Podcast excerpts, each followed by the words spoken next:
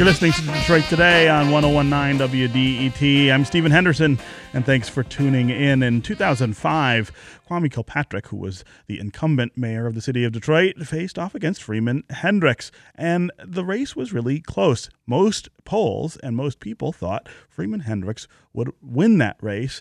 Uh, at the last minute, uh, Kwame Kilpatrick pulled it out. It resulted in a recount of the of the votes that were cast in that election. Butch Hollowell is the current Detroit Corporation Counsel. He was in the room when the votes in Detroit were recounted for that 2005 mayoral election. He joins us now on Detroit Today. Butch, welcome to the program.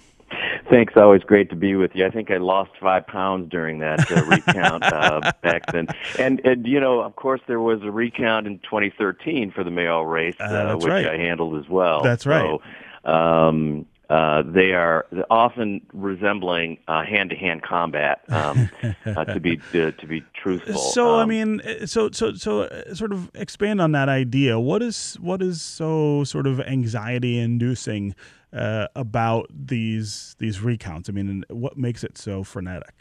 Uh, well, one, there's a lot at stake. Obviously, uh, you know, in in the, the the Jill Stein case, you're talking about a presidential election, and the ones that I've handled uh, here in De- uh, Detroit have been mayoral, and of course, I was at, in the recount in Florida in 2000 um, uh, when the uh, presidential race was being recounted. But um, it has to be very organized to do it well. So what you can imagine is just take um, uh, a big room. Just imagine a big room, uh, whether it's at Cobo or if it's at uh, um, the Cad- Cadillac uh, Square building at um, uh, on the Boulevard.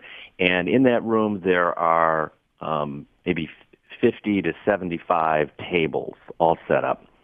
Uh, and uh, there is an individual or individuals that work for the uh, board of canvassers at each one of those uh, uh, those tables.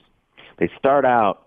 Um, it's like uh, you know when you start out a track meet and the, and the gun goes off. They start out in the corner with the actual um, what they call um, uh, uh, cans, or it's uh, essentially a uh, ballot container. Uh, in Detroit, they're kind of a, a midnight blue color. Uh-huh. So there's a sea of those uh, uh, that are lined up in the back of the room. So one by one, uh, they'll bring out uh, a ballot container, and uh, it will have a wire uh, that seals it and a number on that seal.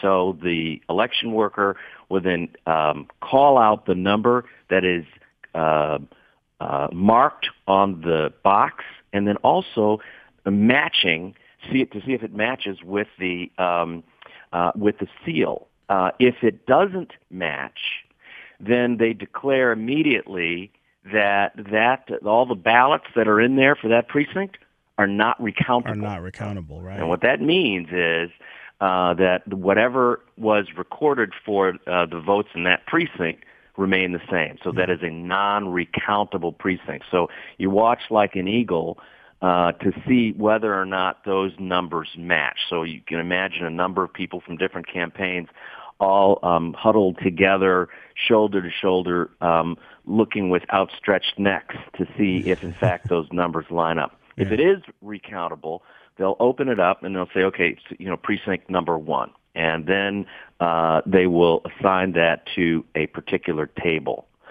Um, the campaigns will have tally sheets where um, they will look at what their own numbers were or what they thought they were uh, during the campaign, and then they'll begin to, um, th- that is the election workers, they will flip over the ballots one by one. Um, one rule of thumb is nobody can touch a ballot other than an election worker. That's actually a felony.